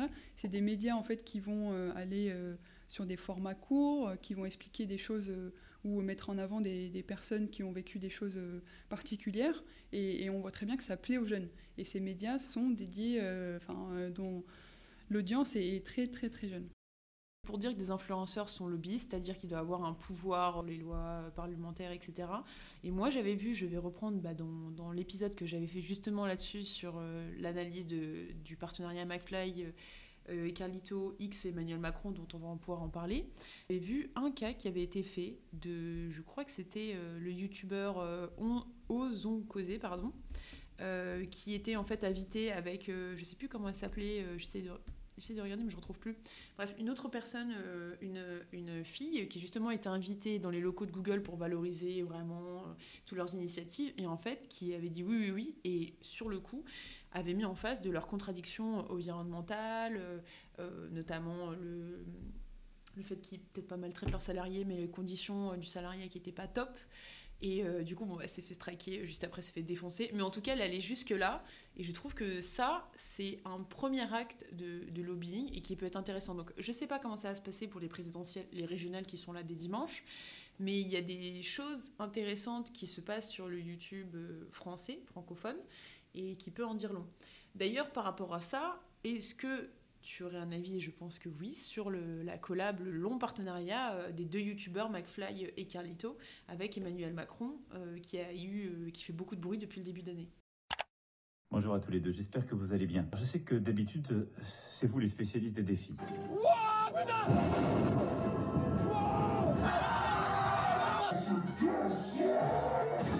4 minutes 1000 pompes en une heure.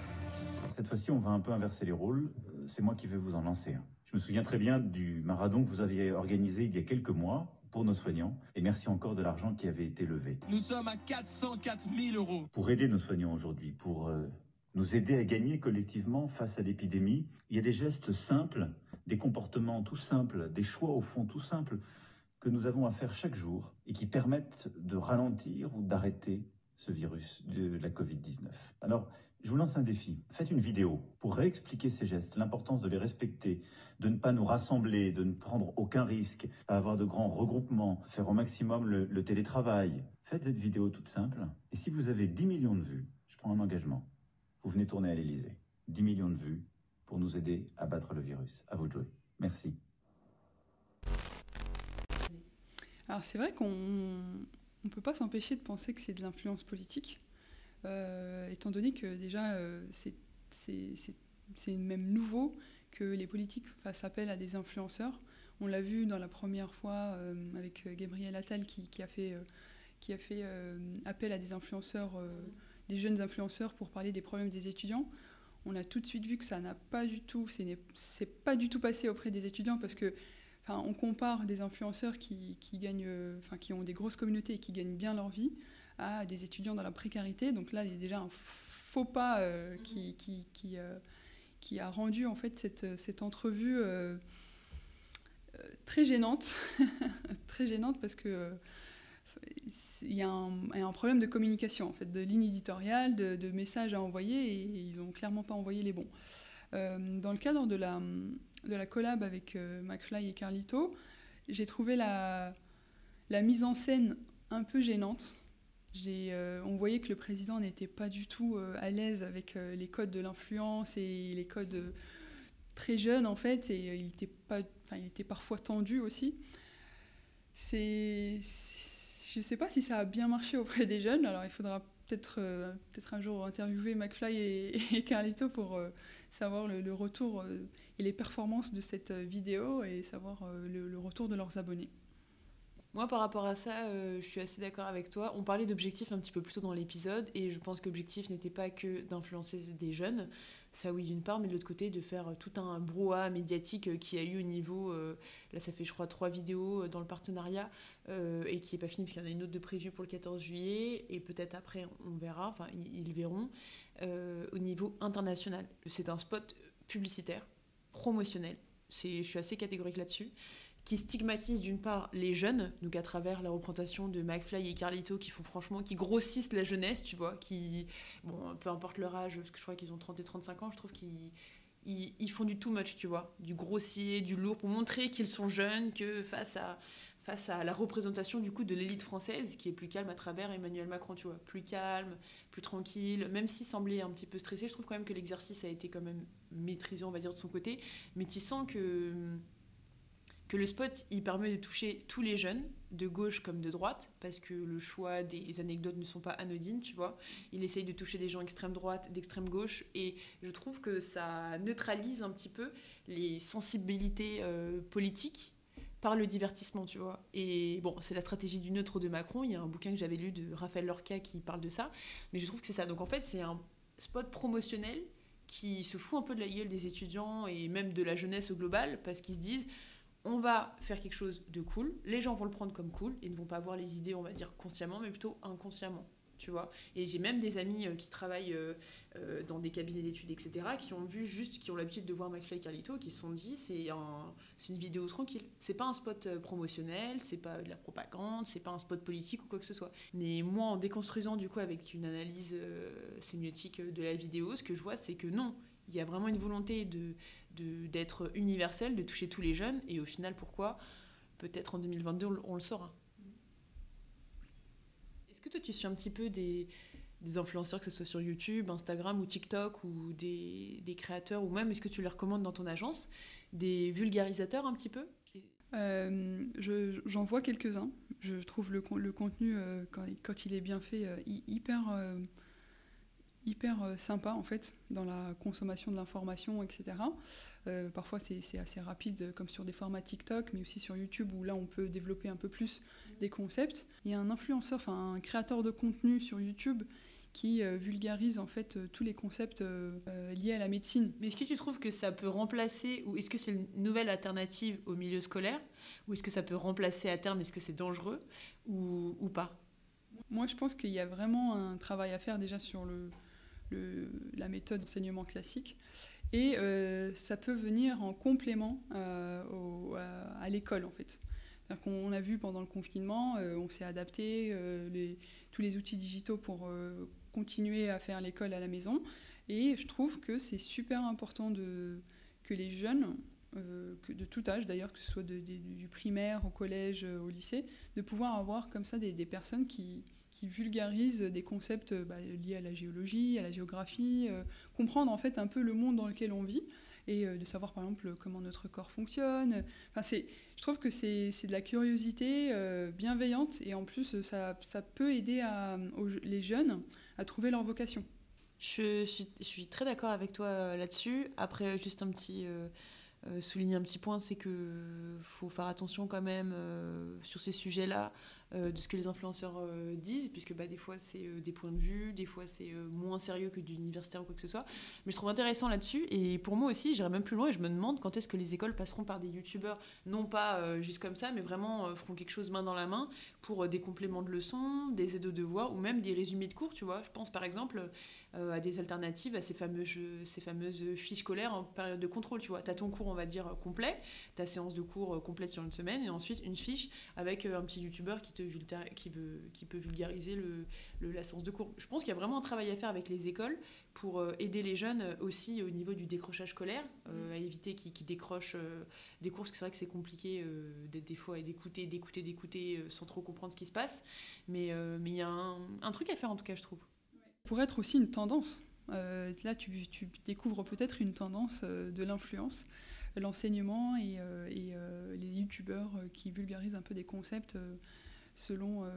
ça peut être des collabs entre, par exemple, des, professeurs et des youtubeurs.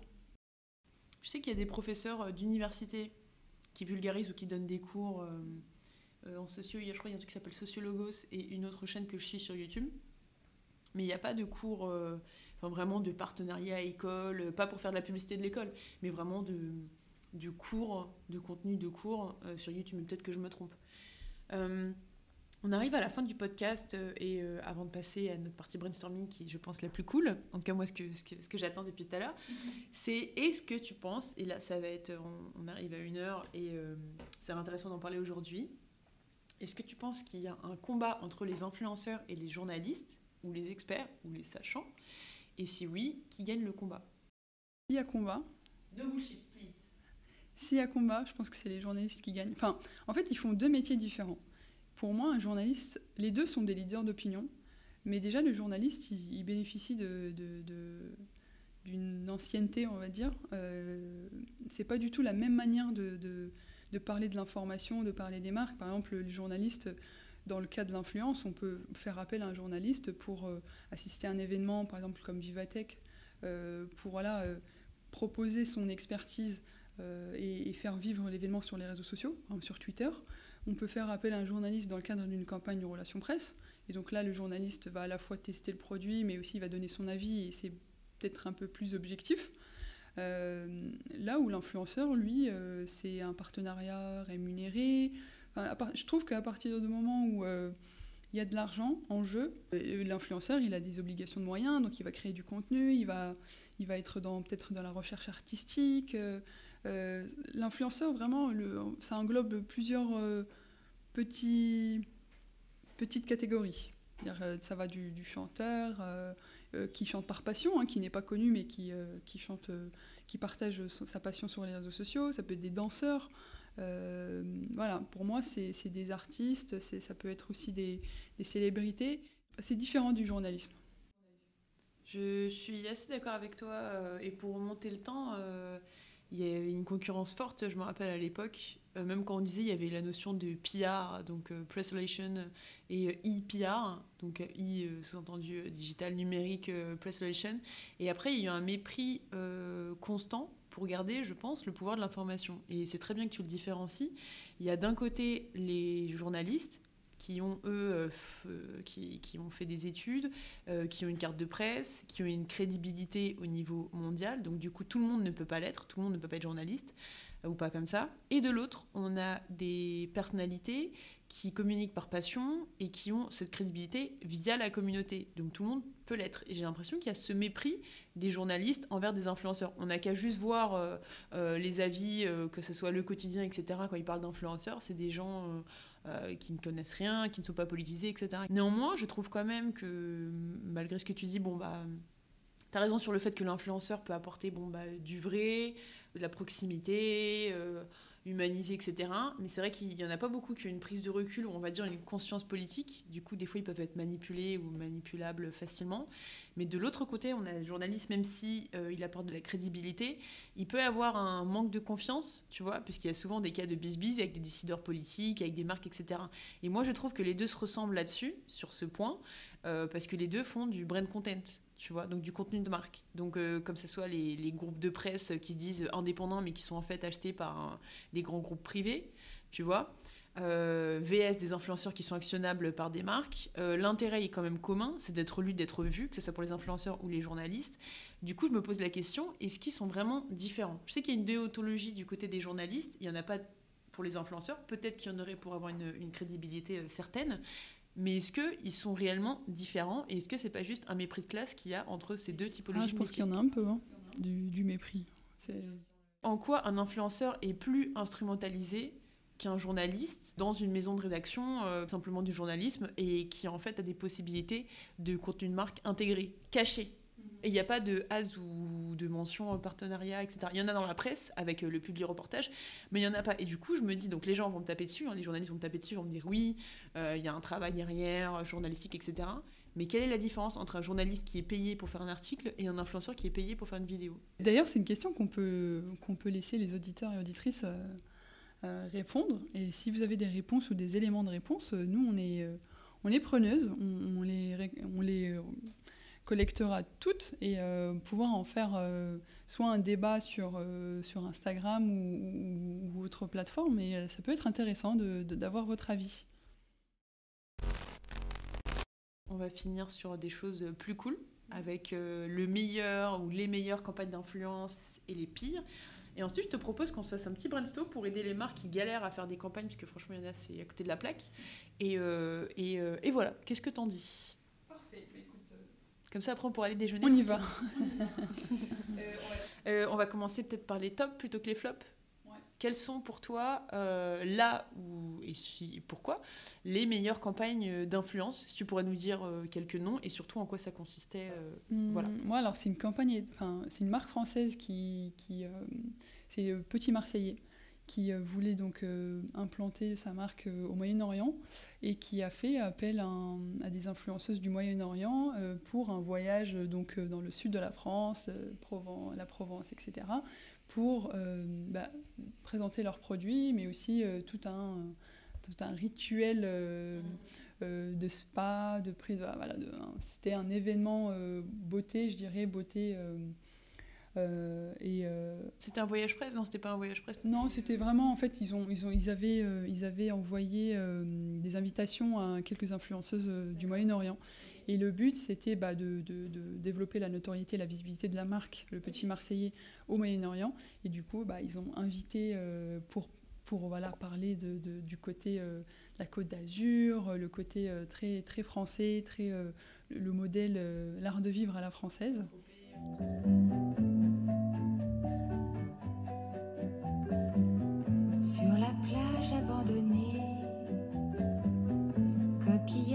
Crustacés. Et, euh, et j'ai bien aimé parce que en fait, dans, le, dans le rendu des influenceuses, elles n'ont pas du tout euh, mis en avant les produits, mais elles ont mis le, le côté l'art de vivre euh, à la française, euh, voilà, le- le- les fruits qui sont sélectionnés pour les, pour les gels douche, euh, euh, les- des recettes qui peuvent être créées autour de ces fruits. Et là, et là j'ai trouvé vraiment, vraiment très, très créative. Des chansons. C'est intéressant hein, parce que bah, du coup ça développe euh, quand même la notoriété, euh, l'univers, le petit Marseillais. Parce qu'au Moyen-Orient, est-ce qu'il y a d'autres marques qui sont connues? Je sais qu'en Chine, oui. euh, parce qu'il y a tout le, il y a tout l'univers, euh, les champs, euh, les champs de coquelicots, etc.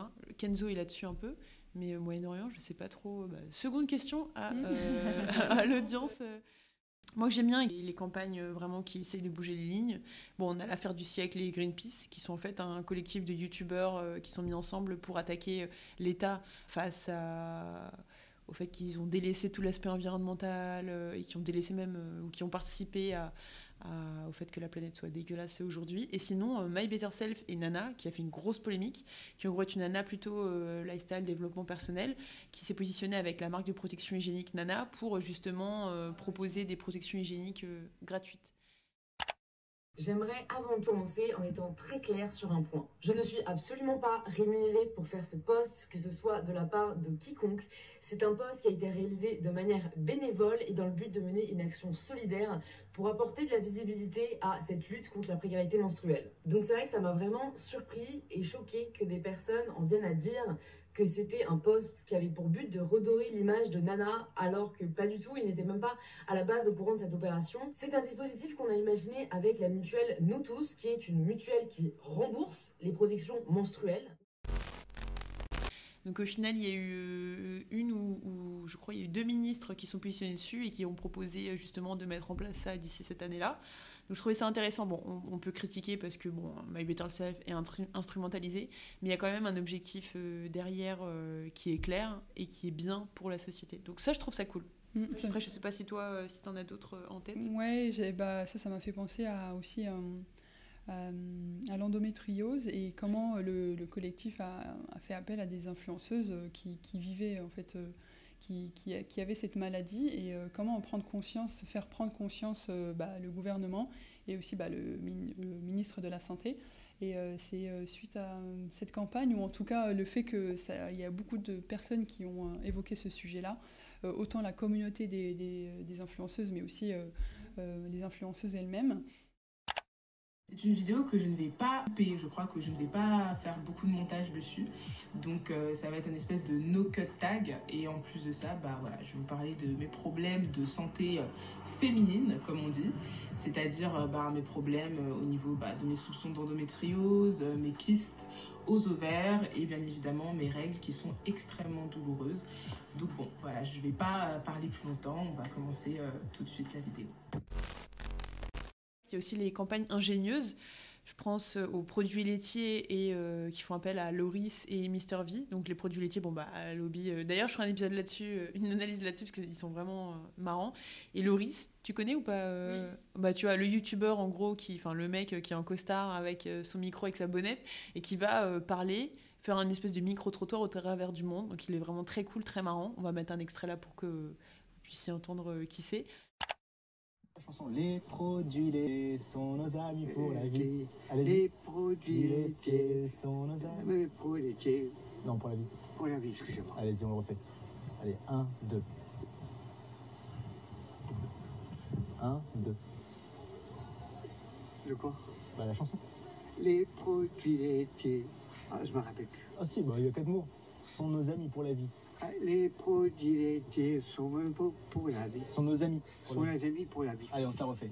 Les Attendez, attendez. 3, 4, on y va. Les produits laitiers sont meilleurs pour la Non, vie. sont nos amis. Sont les amis pour la vie. Allez, on se la refait. 3, 4. Ah, je sais pas. Alors, c'est les produits laitiers Les produits laitiers. sont nos amis pour la vie. Ouais. Ok, allez. Un- Attendez, attendez. ouais. Et Mister V aussi, Mister V, euh, Yvick, qui est quelqu'un plutôt un youtubeur plutôt marrant aussi. Et ils font appel à eux pour faire pas mal de séries. Ils les sponsorisent euh, pas non plus en disant euh, promouvez, enfin euh, faites la promotion des produits laitiers, mais de manière on va dire plus discrète. Donc je la trouve ingénieuse. Je la trouve bien, surtout que les produits laitiers c'était un peu un peu boring, tu vois. Donc un peu ennuyant. Donc je la trouve bien par exemple, ingénieuse. Vicieuse mais ingénieuse.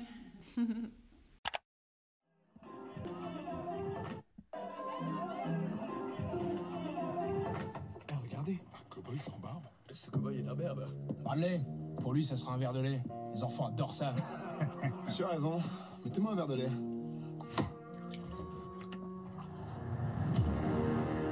Il a une moustache. Et toi, comment c'est possible? Mettez-moi un bol, s'il vous plaît.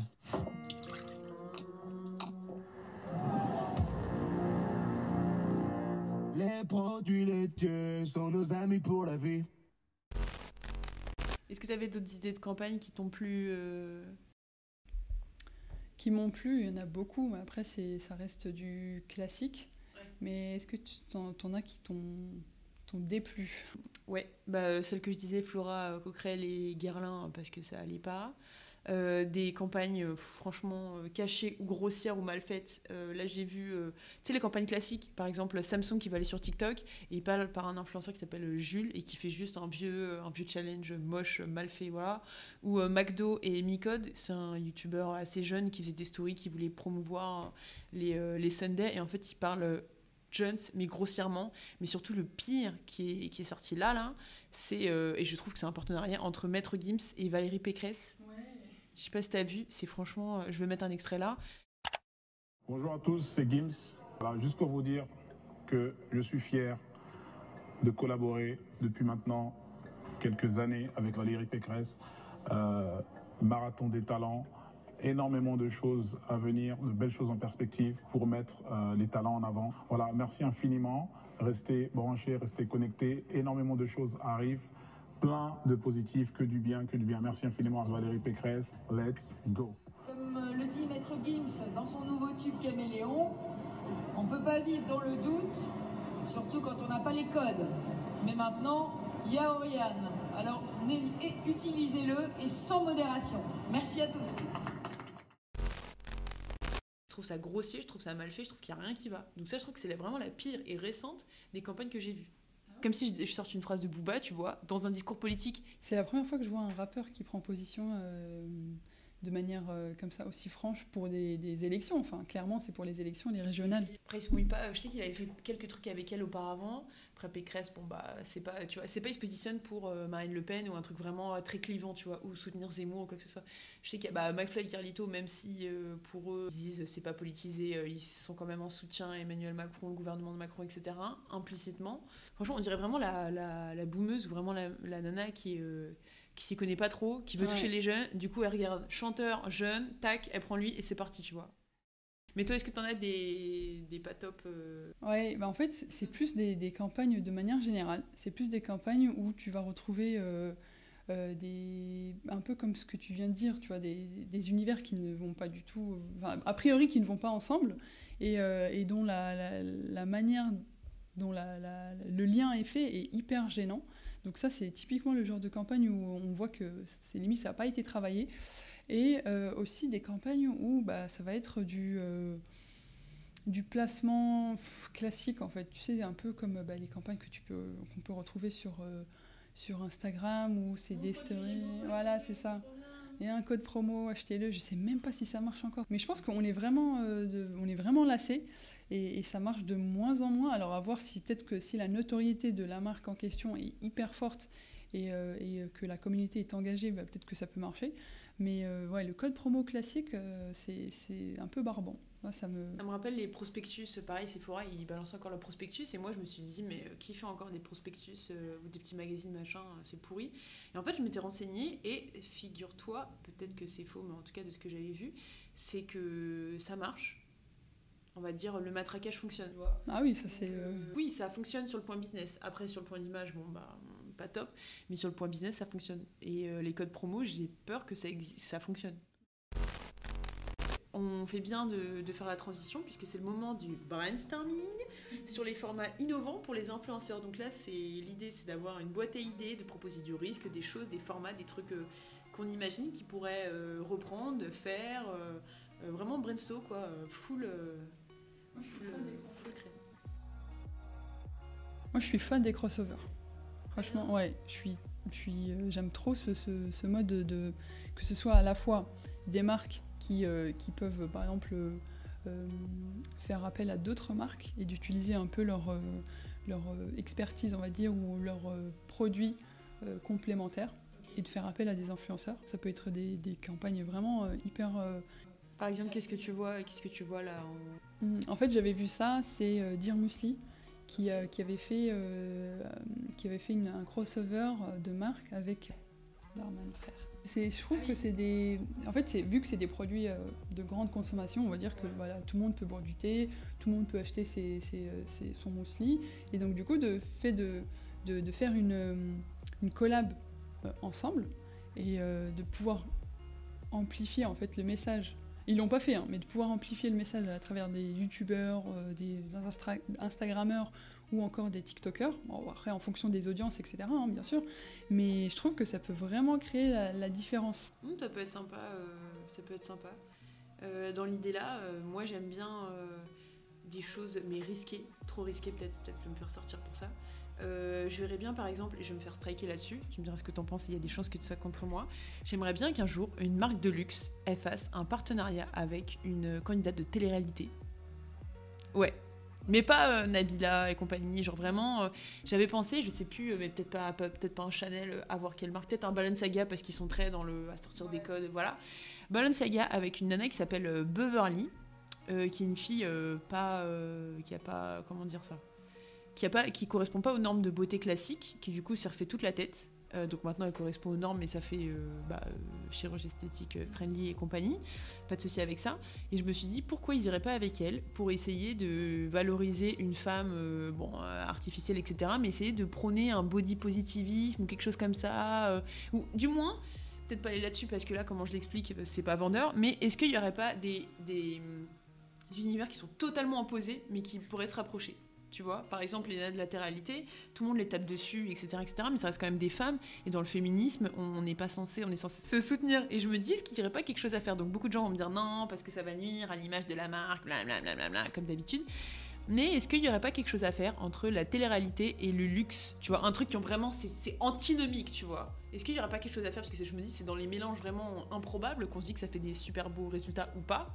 Mais est-ce qu'il n'y aurait pas quelque chose à faire là-dessus euh, sur cette idée-là de mélanger, euh, de mélanger euh, des choses qui n'ont rien à voir. Ouais, tout dépend en fait aussi de, de- comme tu dis, de, de la marque de luxe. Parce que si c'est par exemple un Balenciaga, c'est pas pareil que quand c'est du Dior ou du Chanel. Mais euh, il faut savoir aussi qu'est-ce que sera l'objectif de cette campagne. Bien sûr. Voir, euh, je pense que ça peut.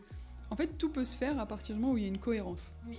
Et, euh, et, ouais, mais parce que j'ai par rapport à ça, j'avais vu aussi Louboutin qui demandait aux- aux stars de la télé-réalité d'arrêter de les mettre parce que du coup ils empathissaient un peu de l'image euh, un peu débile. Oui, bah, comme ouais, les Louis voilà. Vuitton ou les ça. Lacoste et compagnie, Donc, euh, Ouais. J'avais vu, c'est, on, on on a, pour moi c'est trop euh, très étrange de la part de la marque. Moi, je, je, je sais que bon, bah, il y a un impact business et c'est pour ça que les gens ne prennent pas de risques. Mais euh, j'en ai marre de voir des campagnes sans risque, classiques. J'ai envie de voir, bon, quitte à après avoir des crashs, hein, parce que bah, dans le risque, tu as des crashs aussi, il n'y a pas que du top. Euh, mais j'ai envie de voir vraiment des prises de risque. Là, j'accompagnais une marque euh, de soins. euh, euh, de soins du visage, c'est plutôt de- des soins euh, pour peau acnéique, euh, etc. Et je leur avais dit un truc très simple. En fait, ils allaient lancer un lab euh, cet été. Je leur avais dit, enfin, à la rentrée, je leur avais dit un truc très simple. Est-ce que vous pourriez pas, une, campagne d'influence des plus simples, basiques. Qu'il y a, accompagner euh, une dizaine euh, de nanas euh, influenceuses, créatrices de contenu ou gens de télé-réalité, qui se maquillent en permanence, qui ont du mal à se démaquiller, pour justement les suivre pendant un mois à travers leurs aventures sans maquillage. Donc par exemple, elles vont, elles vont, elles vont aller à des rendez-vous galants euh, sans maquillage, rencontrer de la famille sans maquillage, etc. Et ensuite voir les bénéfices sur la peau. Tu vois, c'est un truc très simple. Mais je me dis, est-ce que c'est un peu... Bon, je me suis striké parce qu'ils ont dit que c'était trop risqué, machin truc, etc. Alors que je vois pas trop pourquoi. Mais est-ce qu'il y aurait pas... euh, une, pour le futur de l'influence et même de la publicité, des prises de risque claires dans les publicités? C'est vrai qu'on vit euh, un peu dans une période où, de polémique et on aime bien les sujets euh, clivants. Donc pourquoi pas, oui, dans l'influence, pouvoir en fait euh, avoir des marques qui prennent position sur des sujets euh, bon, liés à leur marque ou même des sujets sociétaux et de se dire, bah, nous, on a décidé de, de- de- de réagir face à cette actualité, face à, à ce, à ce type-là de problème. Et à travers notre produit, on, on offre, bah, par exemple dans le cas d'une crème de beauté, euh, on offre aux femmes de pouvoir euh, euh, aussi se reposer et de ne plus avoir cette charge mentale ou de toujours d'être maquillée, être euh, pimpante, être... euh, non, on a le droit aussi de, de, ne pas se maquiller. Ça me fait penser à Gillette et je crois que c'est.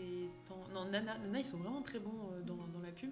Euh, Gillette, je me dis quand est-ce qu'ils arrêteront. Je, crois que j'ai vu une dernière pub il y a pas longtemps concernant les poils où euh, ils montraient euh, bah, un, pubis euh, féminin non épilé et les gens se disent mais c'est bizarre parce que eux ils vendent justement des rasoirs, des crèmes épilatoires, etc. pour justement s'épiler.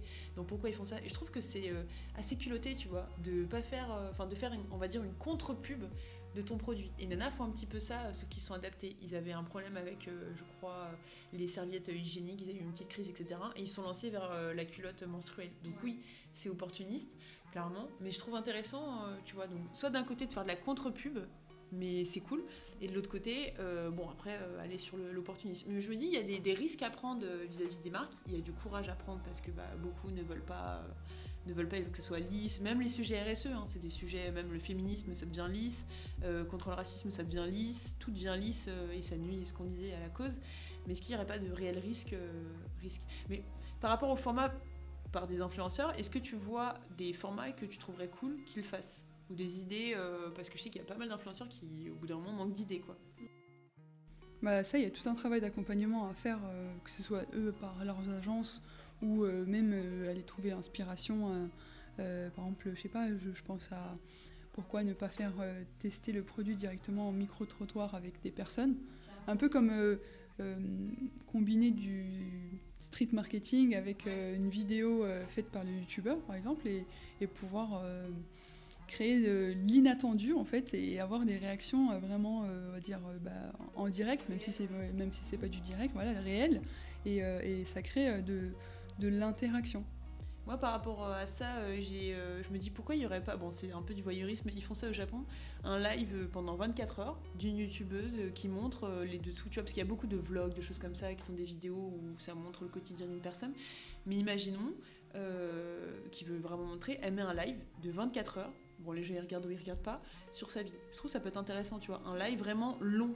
Je crois qu'il y avait Cyril Hanouna qui avait fait ça, un live, je crois, de 8 heures ou un truc comme ça où il dormait et tout et tout. Bon, c'était pas l'exemple à suivre, mais quelque chose comme ça. Après, je réfléchissais aussi à des documentaires euh, moins professionnels et peut-être euh, caméra cachée. Ça pourrait être intéressant d'avoir des influenceurs un peu. Surtout dans le domaine du voyage. Comme ça, clairement. Ça, du voyage, ou même d'autres, hein, de la beauté ou d'autres euh, d'autres là-dessus. Non, je réfléchis, est-ce que tu aurais d'autres formats ou moi, est-ce que j'aurais d'autres formats? Après, il y a des fo- fonctionnalités des réseaux sociaux qui, qui sont plus mises en avant que d'autres. Par exemple, euh, on voit la- l'apparition des Reels suite à, à la, croissance de TikTok et euh, l'explosion. Et euh, on voit que, euh, par exemple, on est plus sur des formats courts. Format court, et qui dit format court, dit format vraiment dynamique, euh, qui vient euh, vraiment... euh, voilà, c'est ça. Et, euh, pour attirer l'attention, il n'y a, pas mieux. Et en plus, c'est des fonctionnalités qui sont mises en avant. C'est-à-dire qu'à partir du moment où on fait un Reels, il sera plus vu qu'une story ou, euh, ou un post en feed. On ne veut pas l'aborder, mais vu que tu en parles, je me dis est-ce qu'on l'aborderait pas rapidement Euh, Est-ce que tu penses que TikTok fonctionne mieux que Instagram et ou pas en termes d'algorithme, d'usage euh, euh, On va faire abstraction des chiffres qu'il y a. Instagram est plus puissant que, que TikTok, mais est-ce que tu penses que TikTok a une meilleure recommandation des produits qui gagne dans l'histoire?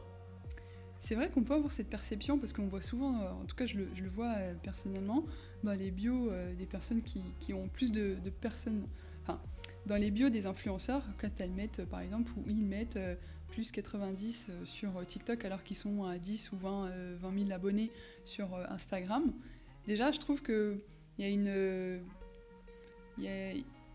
on se demande pourquoi est-ce que par exemple, pourquoi TikTok marcherait mieux?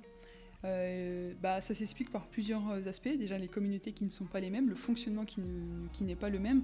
Sur TikTok, on va aller sur des challenges. Donc, c'est-à-dire qu'on va trouver beaucoup de contenu autour du même challenge, ce qui peut être euh, aussi ennuyant. Ouais. et donc du coup du contenu pas super original. on va trouver bah, tout ce qui est aussi en termes d'algorithme.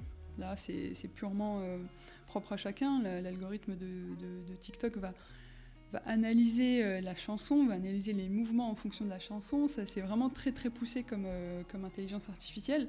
Et c'est ça qui va créer en fait un peu la viralité. C'est-à-dire que si c'est un contenu euh, qui est hyper challengeant et qui, qui, qui, fait adhérer, bah, suite après aux commentaires et aux likes, bah, il peut très vite être propulsé. Donc du coup, le la, du créateur de contenu. Je trouve qu'en plus, tu as tout à fait raison avec ça. En plus de ce que tu dis, euh, il y a la communication, ou du moins la posture des réseaux. Euh, Instagram, depuis un moment, souffre euh, d'une réputation que TikTok n'a pas. La pression à chacune des photos, même s'il il y a quand même des mouvements qui se développent pour essayer de se, se désolariser, ou plutôt d'être indépendant de tout ça. L'autodérision qu'il n'y a pas, la pression, comme disait, financière des marques, etc. Instagram, c'est très professionnel. Et j'ai l'impression qu'à TikTok, bon, ça, le devient un petit peu plus, mais ça semble plus authentique, même si l'enjeu narcissique euh, y est quand même euh, grandement, hein. le mimétisme est là. Mais euh, j'ai l'impression que c'est plus authentique. Là, par exemple, il y a une, une trend, donc une chanson qui passe en fait, qui est une chanson de, je sais plus comment elle s'appelle. Je la mettrai, je la mettrai une, une chanson young bad girls do it well. Live faster, young bad girls do it well. Live faster, young bad girls do it well. Chain hits my chest when I'm banging on the dashboard. My chain hits my chest when I'm banging on the radio. Get back, get down. Pull me closer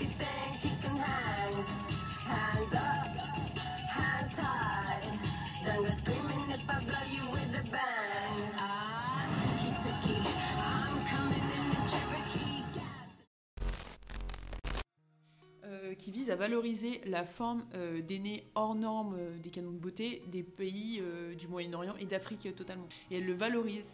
Même il y a des filles qui ont des petits nez qui le montrent et d'autres qui ont des nez, on va dire, plus imposants et qui le valorisent. Et je trouve que ce mouvement d'émancipation des dictats de beauté, on le retrouve sur TikTok et sur Instagram. Instagram, oui, avec le body positive, body neutrality. Mais TikTok, vraiment, j'ai l'impression que c'est plus authentique, plus vrai, même si, bon, il y a des filtres, plein de choses, que sur Instagram. Peut-être que ça joue en tout cas sur le, la réussite ou du moins l'explosion plus rapide qu'Instagram. oui, je pense aussi que TikTok bénéficie de sa nouveauté, on va dire, même si c'est pas, c'est pas euh, nouveau, mais.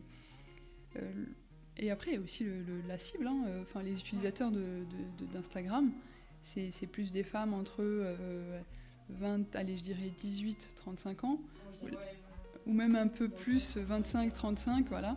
Même euh, on arrive jusqu'à 40 ans, alors que TikTok, c'est collégien, c'est des collégiens, c'est beaucoup plus jeune. Et donc la consommation, encore une fois, de, des contenus est très différente. Je crois que j'ai un chiffre, et c'est le seul qu'on dira pendant l'épisode, j'avais vu 60% de jeunes sur TikTok. Euh, donc il y a quand même des, des, vieux ou des moins jeunes là-dessus. Moi je me considère comme moins jeune et, je suis dessus, pourtant j'ai 25 ans, donc c'est pas non plus énorme. Euh, mais comme toi, je pense qu'il y a un mimétisme qui est fort et surtout une, comment on peut dire, une une absence de pression, tu vois. Oui, de chiffres, etc. Mais c'est plus pour le kiff, c'est pour essayer. Les gens s'en foutent. Il y a des filles qui se maquillent pas, euh, qui le font. Pour le dernier point, idéal, et là c'est encore du brainstorm, c'est de choisir. Euh, je vais te donner euh, deux secteurs, un sexy, un pas sexy, et tu devras me trouver un influenceur et une idée de campagne très rapide avec les deux secteurs. Et toi, en échange, tu pourras faire la même chose. Ok. Comme ça, ça peut être sympa de finir, et si les gens aussi ont envie de participer, on lancera ça on lancera ça. Premier secteur, euh, très simple. Donc, euh, je veux de l'innovation. Je veux euh, quelque chose de nouveau. Je te propose le secteur de la beauté. Donc, il faut un ou une influenceur ou plusieurs et une idée de campagne. Tu as bah, quelques secondes là pour réfléchir et ensuite pour pitcher ta petite idée très rapidement. Tu peux dire la marque si tu veux, ou si c'est que le secteur et t'as pas d'idée de marque. Pression. Voilà. Le brief est mieux quand il est, il est balancé, et je préfère, quand, je préfère balancer le brief que le, le recevoir. Euh, pour moi, hein, euh, des secteurs qui me parlent euh, dans la beauté, ça sera bah, tout ce qui est soins capillaires. je dirais une campagne qui à destination du, des curlistas, donc des, femmes aux cheveux bouclés, parce que c'est encore en, en, pleine croissance. C'est pas surtout en fait de la, des soins capillaires pour cheveux bouclés, frisés et crépus, dont les produits sont hyper clean, c'est-à-dire que sans, sans additifs chimiques, etc. et je dirais une campagne, par exemple, avec une influenceuse afro, plus une influenceuse qui est plus typée maghrébine, et une autre influenceuse avec typée pute occidentale pour euh, parler un peu des, euh, des, expériences capillaires de, ces femmes qui ont les cheveux bouclés mais très différents, et euh, de, faire une collab avec par exemple un shampoing, par exemple les secrets de Loli, et de pouvoir parler de l'expérience à la fois de, cette, de, ces trois personnes avant le produit et après le produit. T'avais vu la campagne des secrets de Loli ou pas? La campagne télé, t'en as pensé quoi d'ailleurs? J'étais une cliente en fait frustrée de ne pas trouver de produits adaptés dans le commerce pour mon type de cheveux et j'ai décidé d'apprendre par moi-même à fabriquer des cosmétiques capillaires mais naturels.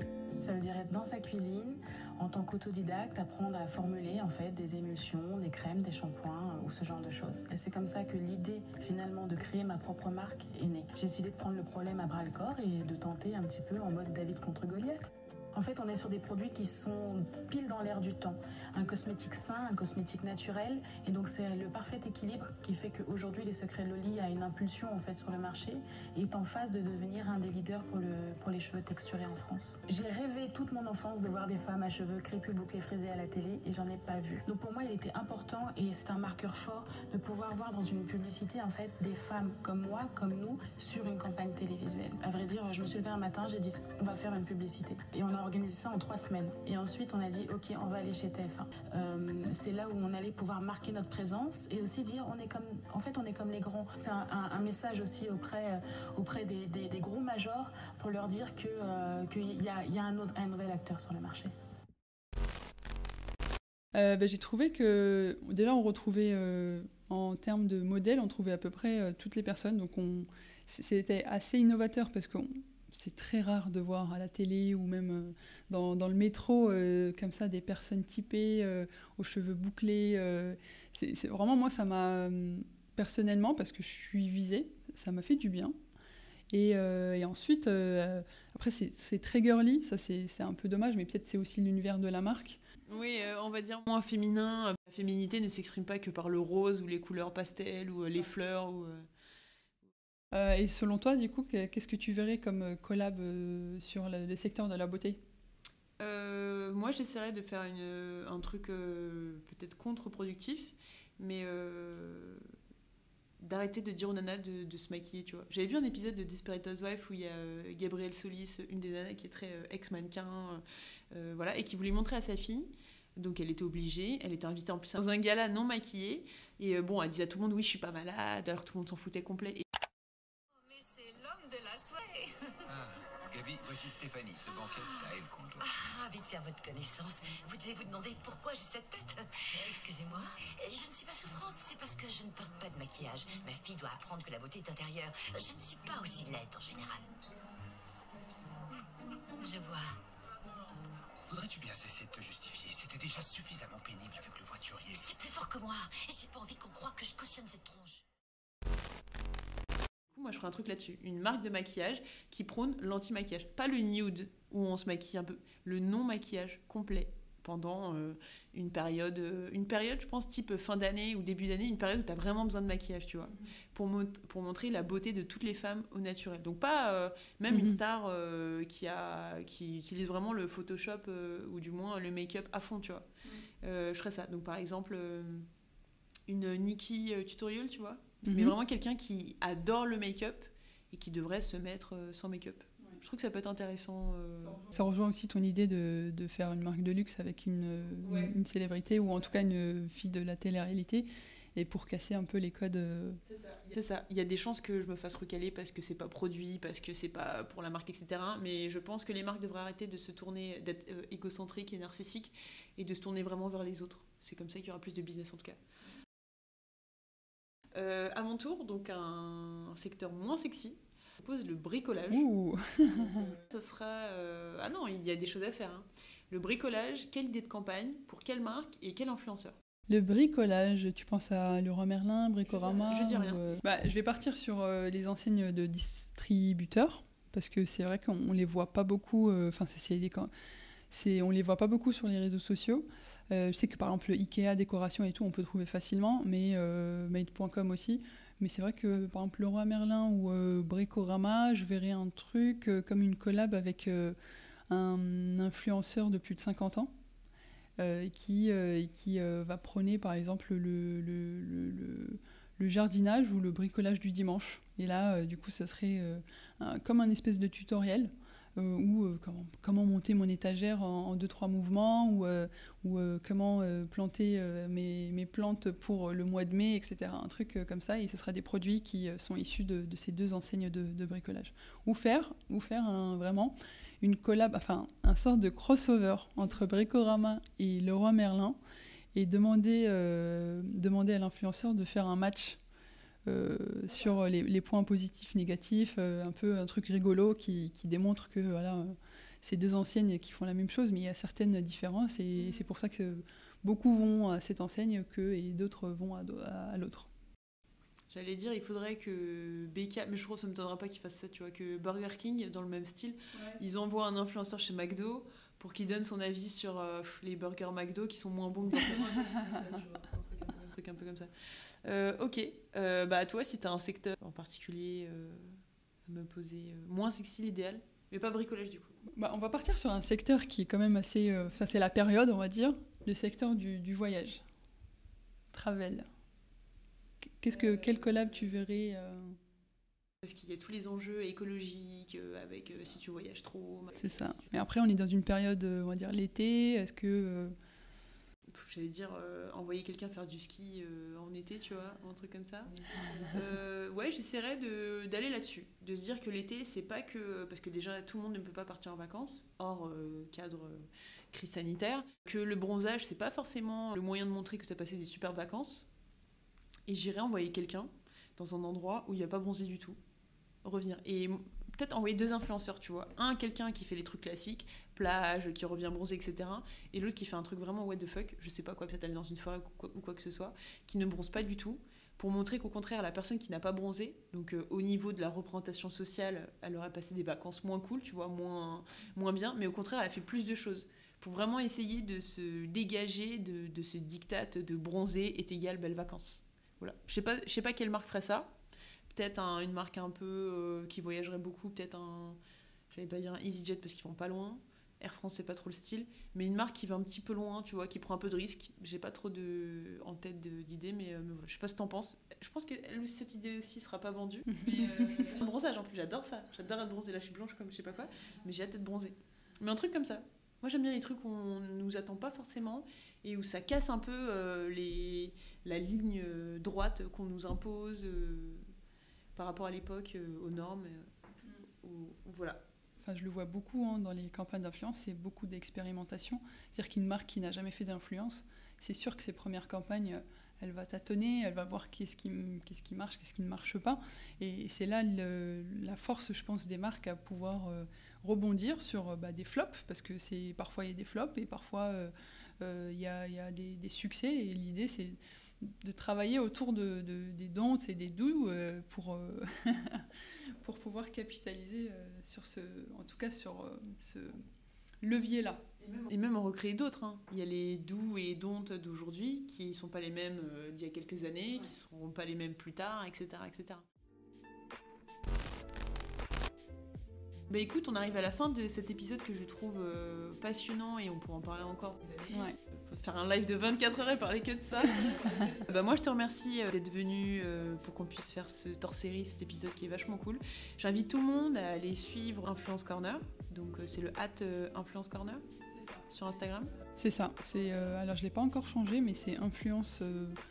point facto- euh, podcast.influencefactory, mais qui va devenir euh, Influence Corner dans les quelques jours euh, qui suivent. Et euh, également euh, à suivre toutes les actualités pour les événements de la rentrée. Ouais. De toute façon, on mettra tous les liens en description. Ça. En fait, vaut mieux s'abonner à la newsletter, comme ça vous êtes au courant déjà dès qu'un épisode euh, euh, est diffusé. Et en plus de ça, euh, je, je- je partagerai aussi tous les événements à venir euh, pour la rentrée. Je pense qu'on se, on se reverra. Et moi, je vous invite à suivre, si ce n'est pas encore fait, et je vous tape dessus si c'est pas fait, X Podcast, euh, donc euh, L-E-A-K-S Podcast. En tout cas, je vous invite tous à, suivre, euh, à me suivre sur Instagram avec plusieurs gros sujets qui arrivent, plutôt politiques et on va dire assez polémiques, comme d'habitude.